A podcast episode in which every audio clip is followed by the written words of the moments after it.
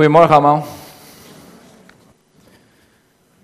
We hebben een jaarthema en het jaarthema is uh, Volg jij mij.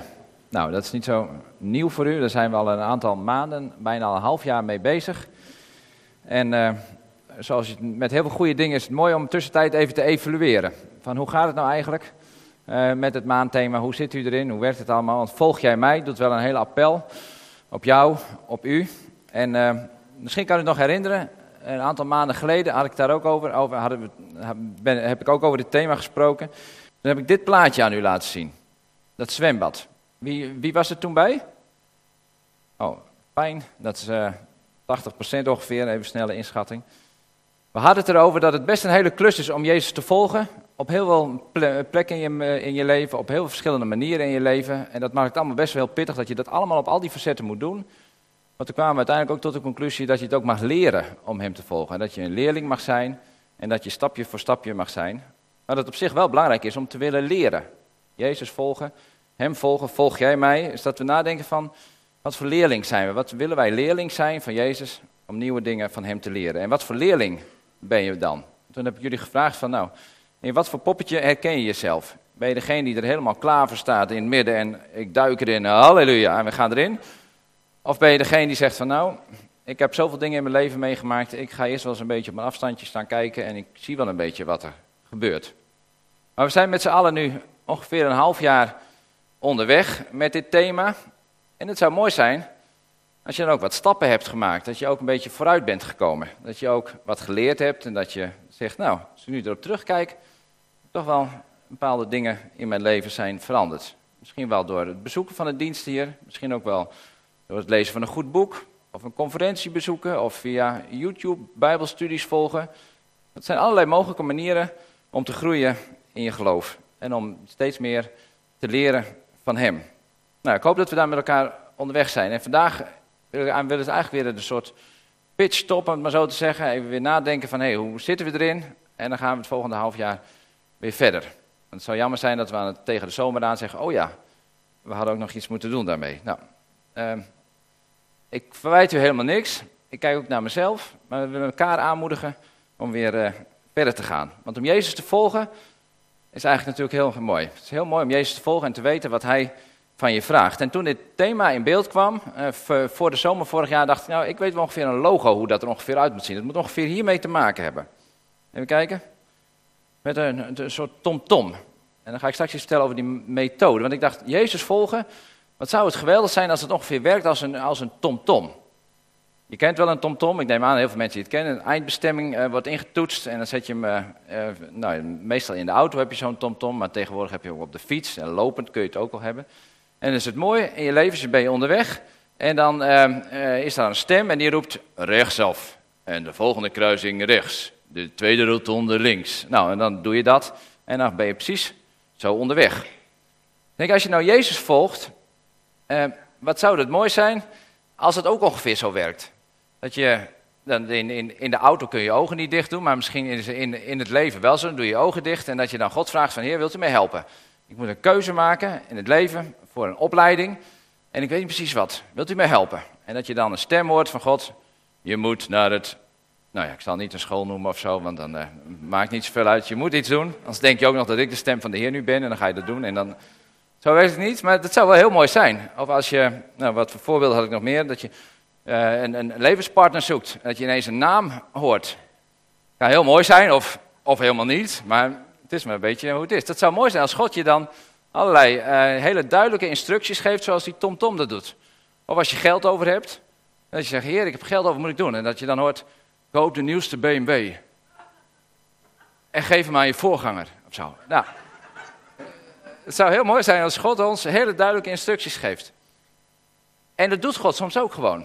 Het is niet zo dat dat utopia is, maar het is zo dat God wil soms heel duidelijk tot ons spreken.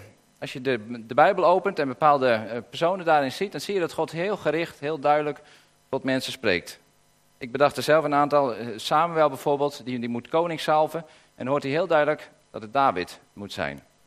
De profeten bijvoorbeeld, die zijn heel erg goed afgestemd op God en die geven heel duidelijk de woorden van God door. Als je het hebt over Paulus, over Saulus, of Paulus die dan op een gegeven moment droomt, in een visioen krijgt, dat is natuurlijk heel mooi. Als je een visioen hebt en dat je dan eh, krijgt Paulus te horen dat hij het water moet oversteken en dat hij naar de overkant moet gaan om daar het evangelie te verkondigen. God spreekt op een hele duidelijke tom-tom-methode soms in ons leven. En dan geeft hij heel duidelijk aan, je moet links, of je moet rechts, of je moet bepaalde dingen doen. Dat is niet altijd zo. Vroeger dacht ik van, nou, dat is het uiterste van christen zijn. Dat je in alles gewoon Gods stem hoort en daar ga je ervoor. Dat is een manier zoals God spreekt. En soms wil je dat hij dat op een bepaald moment doet en dan doet hij het niet. En soms doet hij het wel, als je op een bepaald moment daar misschien niet helemaal op afgestemd bent. God wil ons heel duidelijk de richting geven in ons leven. Op een tom-tom-methode, maar ook op een andere methode, die heel weer op een hele andere manier werkt. En dat is een soort, soort Twitter-methode, dacht ik. Want Jezus volgen, Twitter kun je, kun je ook, ook volgen. Hè? Ik, was even, even nieuwsgierig. Hoeveel mensen van jullie twitteren er? Steek eens wat handen omhoog. 1, 2, 3, 4. Een mager Twitterpubliek. Vijf, daarachteraan nog eentje. Ja. Weten jullie wat Twitter is? Nou, nou even heel kort. Um, uh, Twitter is um, dat je een berichtje in 140 tekens, dus een heel kort berichtje, dat zend je in, in het programma Twitter, zend je de wereld in. En dan zijn er allemaal mensen die dat leuk vinden om dat, uh, dat te gaan lezen. En je kan ervoor kiezen, als je een account hebt bij Twitter, dat je die mensen gaat volgen. Nou, Open Thuis heeft ook een Twitter-account. En dan kun je af en toe iets inzetten, degene die dat dan beheert. Hè? Nou, dit was de laatste tweet, want je hebt een Twitterbericht dat heet een tweet. En daarom staat dat vogeltje er vaak ook bij, want die, die tweet wat volgens mij. Nou, hoe dan ook. En het Open Thuis heeft uh, ook zo'n Open Thuis account. En nou, het, laatste bericht was volgens mij het oudejaarsviering, dat dat er is. En dat kun je dan de wereld inzenden. En iedereen die zo'n account heeft, die kan ervoor kiezen om dat te gaan volgen. Er zijn een heleboel mensen die dan uh, allerlei andere mensen volgen. En als je dan nieuws hebt, bijvoorbeeld je staat in de rij voor, uh, voor, de, nou ja, voor de kassa en het duurt heel lang, dan kan je dat even twitteren. De kassa, het is hier heel druk, neem kassa 3 of zo. Nou, zo kun je allerlei hele interessante en hele onzinnige dingen twitteren, wat allerlei mensen kunnen volgen. En het is heel erg hip, je hoort het op de radio wel, ik denk niet dat het helemaal nieuw is voor u. En er zijn een heleboel mensen die andere mensen volgen. En dan was ik eigenlijk wel nieuwsgierig, van wie zijn nou in de wereld de meeste mensen die gevolgd worden? Nou, Katy Perry, ik moest eerlijk zeggen, ik moest uitzoeken wie het was. Maar 63 miljoen mensen die volgen al die tweets van Katy Perry. En uh, ze volgt er zelf 161, maar ja, als je het heel druk hebt met allemaal tweets versturen, dan kan je misschien niet al die mensen lezen. En ze heeft al meer dan 6000 van die tweets uh, de wereld ingezonden. Er zijn een heleboel mensen die dat luisteren. Nou, Justin Bieber, die ken ik natuurlijk wel, die heeft 59 miljoen. Nou, en zo zie je het lijstje van mensen die, die gevolgd worden. Dat is natuurlijk wel heftig als je miljoenen mensen hebt die jou volgen. Je typt even zijn berichtje en dan wom, 59, 63 miljoen mensen die het lezen. Er staan zelfs boven Barack Obama, die maar 52 miljoen mensen heeft die hem volgen. Maar hij volgt er dan wel weer een heleboel. En hoe hij dat dan doet, dat snap ik dan ook niet. 645.000. Toen dacht ik, nou, hoe zou het nou met, met Jezus zijn? Stel dat hij nou in deze tijd oh, ook, ook een, uh, een Twitter-account heeft. Hoe zou het dan ongeveer volgen? Nou, ik heb even gekeken hoeveel volgelingen Jezus heeft. En toen kwam ik eruit dat hij 2,4 miljard volgelingen heeft.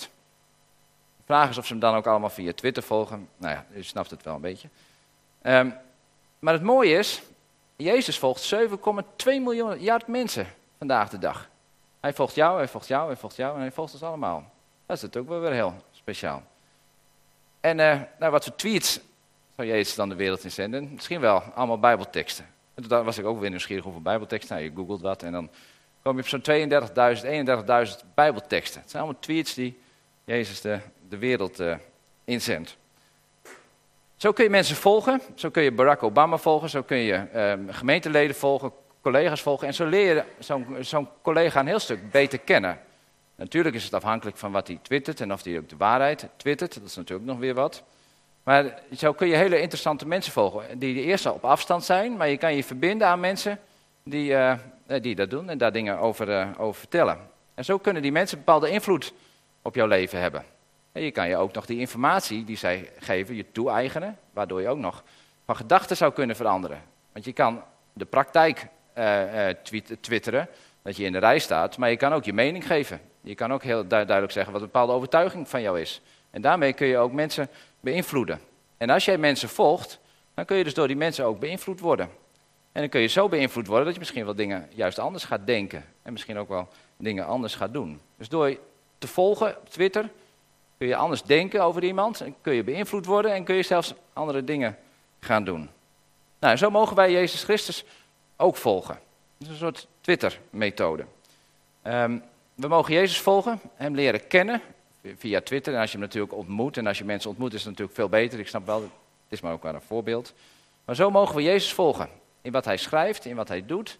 En de dingen die hij, hij, hij ons duidelijk maken, wil maken. Het doel waar, waarmee hij hier op aarde is geweest. Dat wil hij als het ware twitteren naar ons. En ons duidelijk maken en ons beïnvloeden. Oh, deze had ik er ook nog tussen.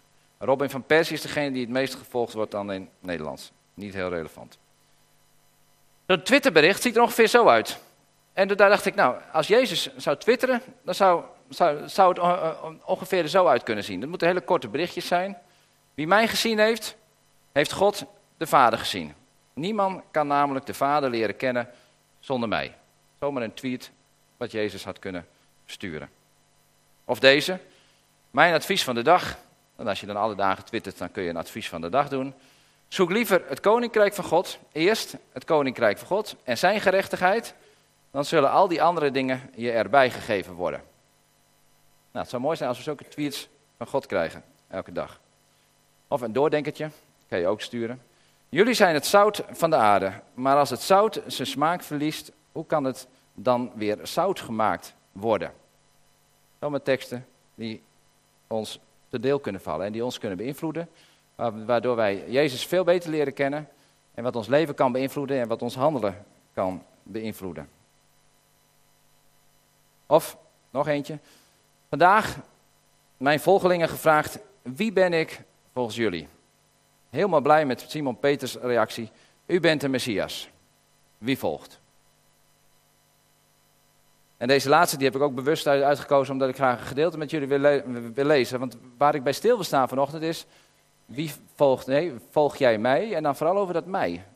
Van wie is Jezus? Kennen wij Jezus? Wie zeggen wij dat Jezus is? En dan gaat het gedeelte over uit Lucas 9, vers 18 tot 27. En dat wil ik graag met u lezen. Lucas 9, vers 18 tot 27.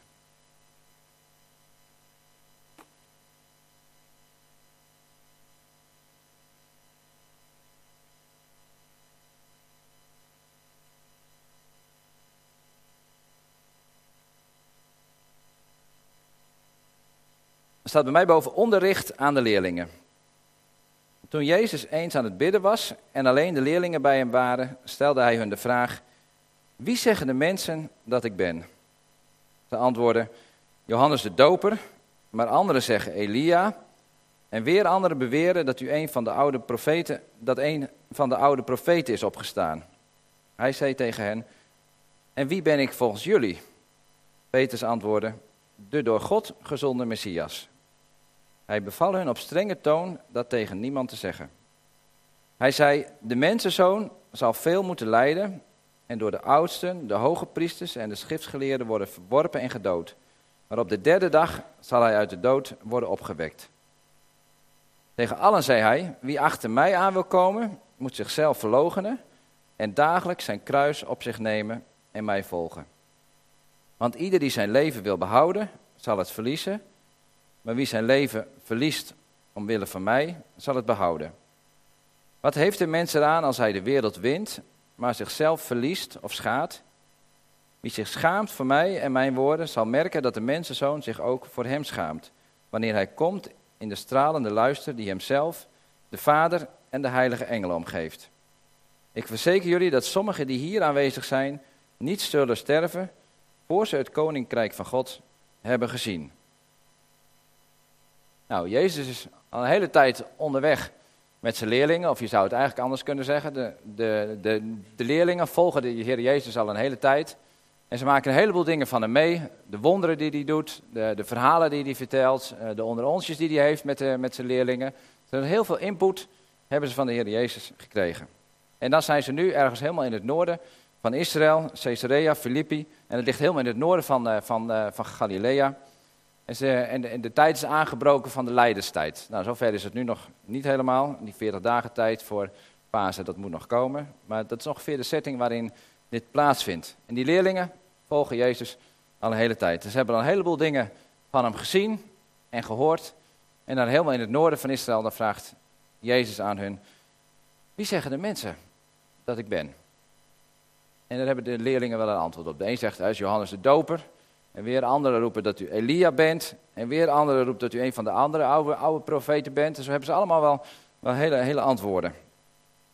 En het, het, is wel, leuk, want op een, zeker moment eerder of later, dat heb, dat heb ik nog niet helemaal uitgezocht. De, um, daar zegt Jezus ook, ook, ook, komt hij er op een gegeven moment achter dat, dat mensen bij hem weggaan. Dat een heleboel volgelingen weggaan, omdat zijn boodschap te hard is. Dus, dus Jezus die confronteert zijn volgelingen ook af en toe met de vraag van, wie, wie, wie ben je? Uh, wie, wie ben ik volgens jou?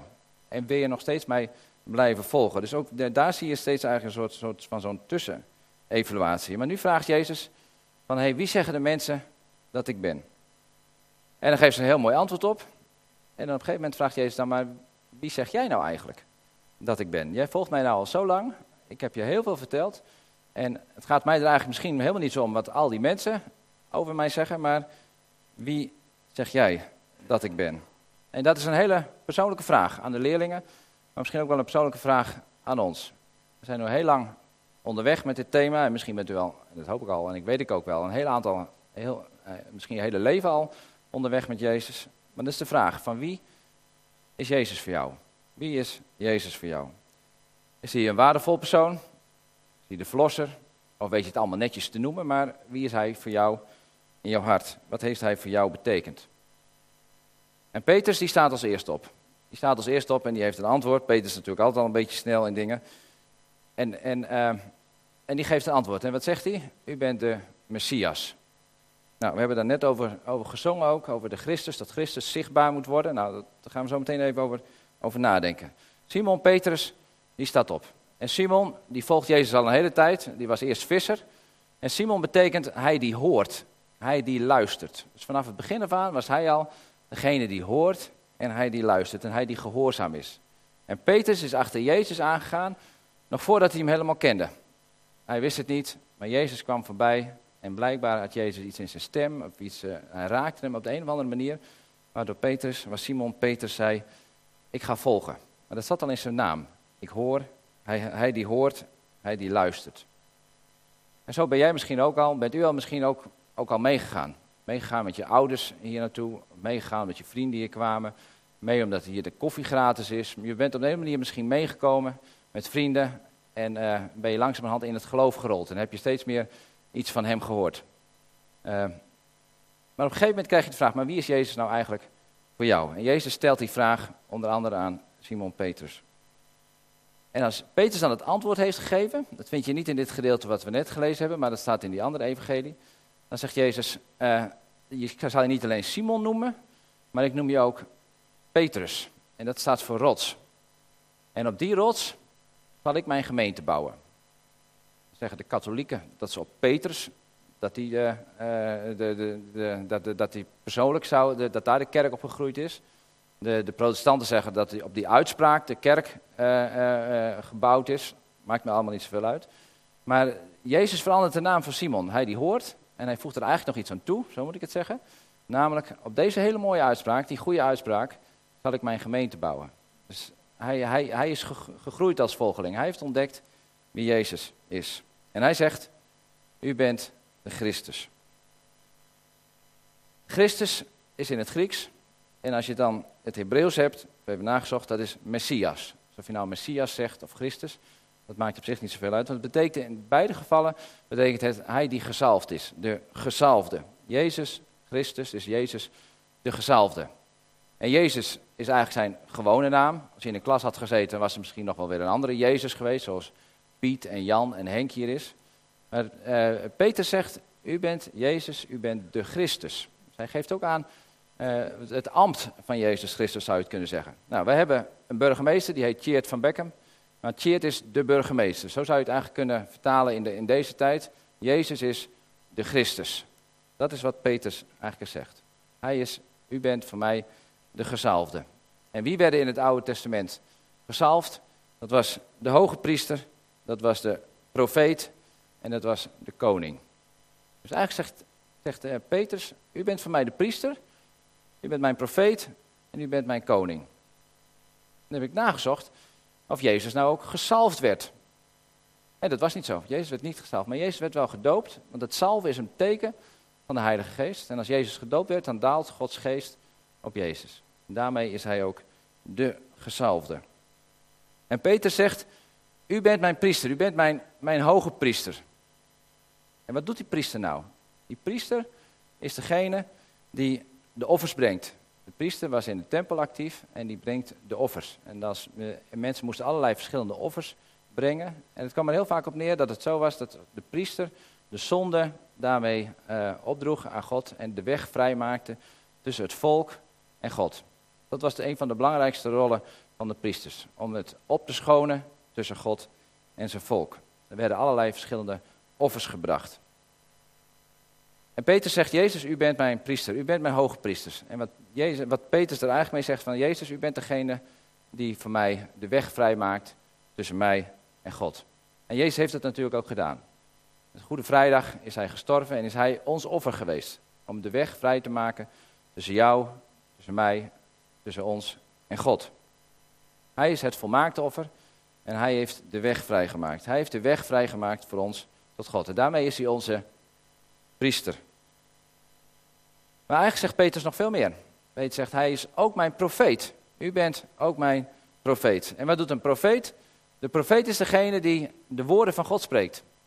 Die uh, uh, het volk ook vermaant, maar ook heel duidelijk boodschappen van God doorgeeft. Die onderwijs geeft over wie God is. Die ons de waarheid over God vertelt.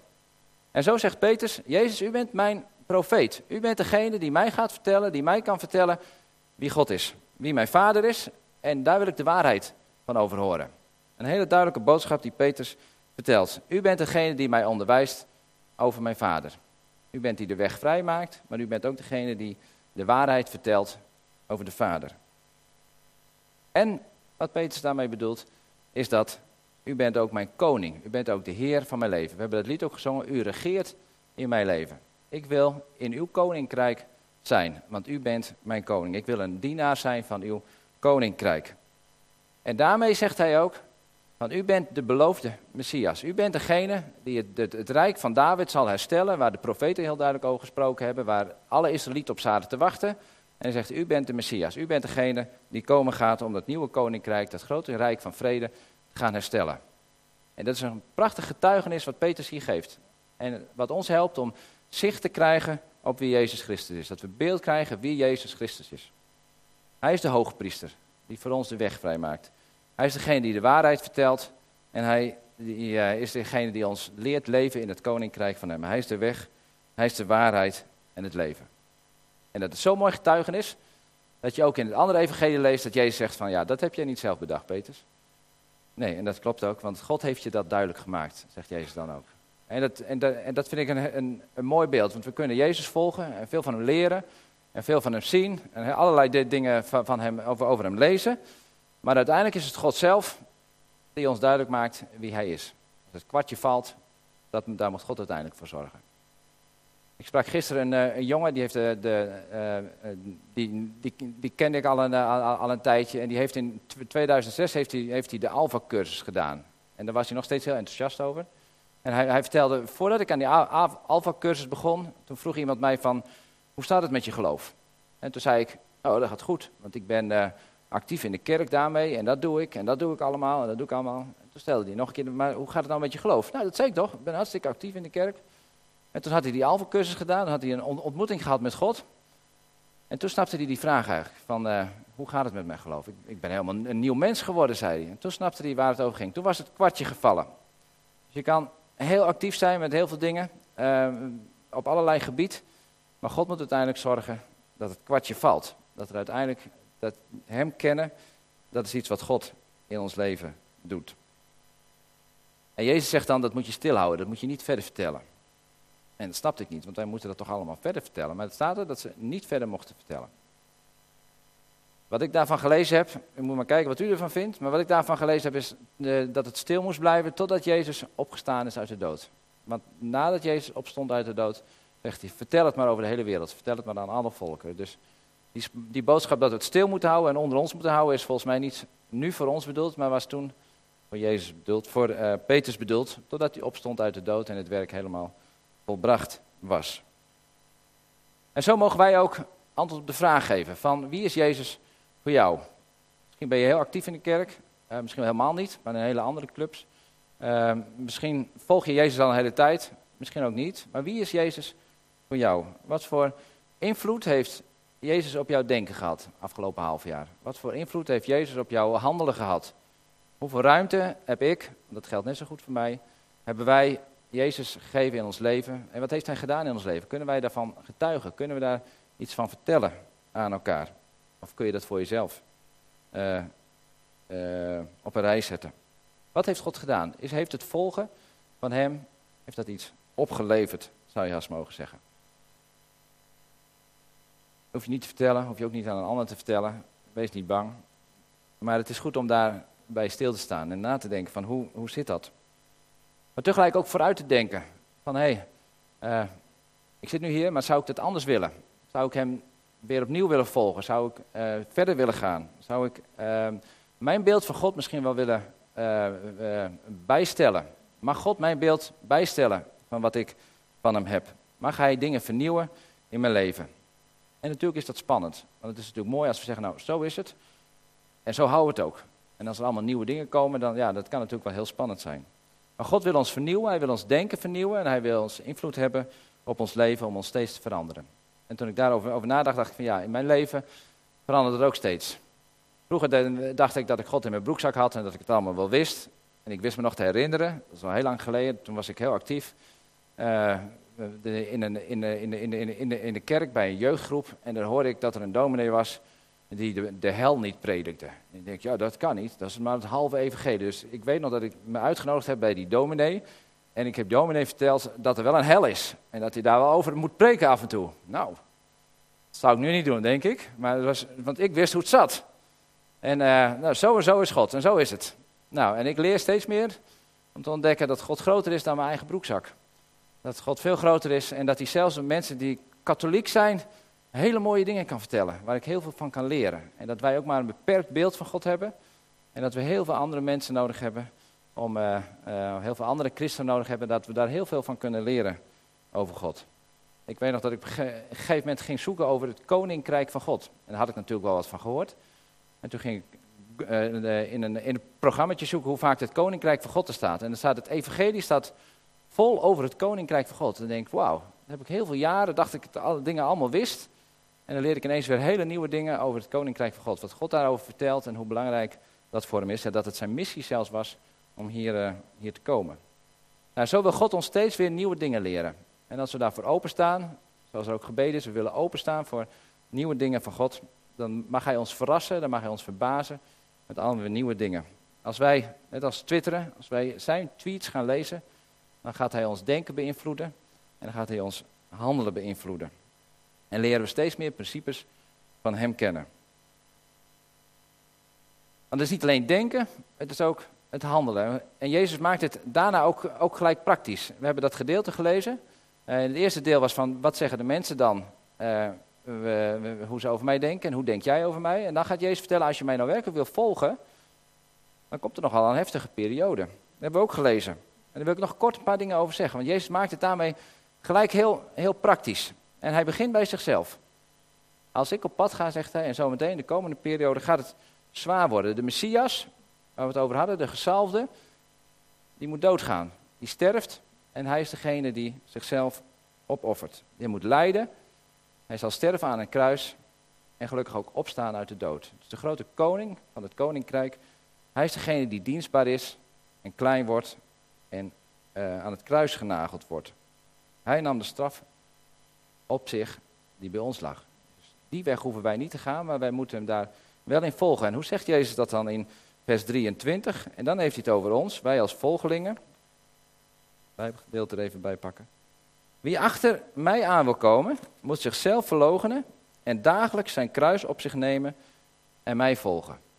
Als we het voorbeeld serieus nemen, als wij het thema serieus nemen, we hem willen volgen, dan moeten we dagelijks zijn kruis, ons kruis op, ons nemen en onszelf verloochenen. Dat is nogal wat. Als wij in het spoor van de herder gaan, en dat is het thema van deze maand, als wij achter hem aangaan, En Jezus die verloochent zichzelf ook, die zet zichzelf aan de kant, zo mogen ook wij dat doen. En het staat er, mogen we elke dag doen. En hoe zou zo'n tweet er ongeveer uitzien? Dacht ik, let op, als je mij volgt, laat in de dagelijkse dingen die je ziet, in de la, laat in de dagelijkse dingen zien dat je mij op de eerste plaats zet. Heftig. Want je, daar heb ik het nog heel voorzichtig geschreven, want daar staat verlogenen. En jezelf aan de kant zetten helemaal. Maar PS, ik zal je helpen. Het volgen is beïnvloed worden door Hem, maar tegelijk ook dat we in de dagelijkse dingen van ons leven laten zien dat we Hem volgen. In de dagelijkse dingen. Dus het gaat niet alleen om die hele grote beslissingen in ons leven, maar het gaat om de kleine dingen. We hebben een, lied gezongen dat we ieder uur Hem zullen volgen. Ieder uur iets van God laten zien. En zo mogen, krijgen we ieder uur de kans, en krijgen we ieder uur de kans, de mogelijkheid om Hem te volgen en daar iets van te laten zien. Dat we juist een stapje terug doen, zodat de ander voor kan gaan. Dat we niet roepen wat onze mening zo is, maar dat we ook de ander ruimte geven om iets te doen. Dat we ons kwetsbaar durven op te stellen. En niet alleen roepen van, ik zal het allemaal wel even weten. Dat we soms uitspreken tegen ongerechtigheid, maar soms ook als we de drang voelen om te spreken, misschien juist onze mond moeten houden om de andere ruimte te geven. Dat we niet een sneer geven, maar juist in datzelfde moment bemoediging geven aan elkaar. En zo mogen we in al onze praktische dingen van ons leven laten zien dat we Hem op de eerste plek zetten. Want dat is het eigenlijk, dat we Hem op de eerste plek zetten. En dat onze gevoelens, onze verlangens, onze meningen niet het belangrijkste is, maar op de tweede plek komen. En dat de, meningen, dat de mening van Jezus, dat de wil van Jezus, dat het denken van Hem op de eerste plek komt in ons leven. En dat vraagt een activiteit van elke dag. Elke dag weer moeten we daarvoor kiezen om daarin achter Hem aan te gaan. En elke dag hebben we daarmee dus ook zijn woorden nodig, zijn tweets nodig om ons leven te vullen, om ons denken te vullen, om ons denken te veranderen en om ons handelen te veranderen. En zo wil ik u vanochtend en mijzelf aanmoedigen om in dat spoor weer verder te gaan. Om achter hem te gaan en niet al die grote dingen alleen, maar in de kleine dingen van het leven, in de kleine dingen van de dag, hem te volgen en hem te kennen en het langzamerhand en zachtjes aan in de praktijk te gaan brengen. En zo zijn we een, een volgeling van hem. En we mogen bidden dat Gods geest het kwartje in ons leven steeds weer zal vallen en dat we steeds meer hem mogen leren kennen. Heer, zo, uh, zitten we hier met elkaar als volgelingen van u. Heer, en uh, we zijn allemaal verschillend. Als we terugkijken, dan, uh, dan hebben we misschien wel een stappen vooruit gemaakt. Maar soms zijn we ook weer gevallen en is het ons niet gelukt. En ging onze aandacht naar hele andere dingen uit.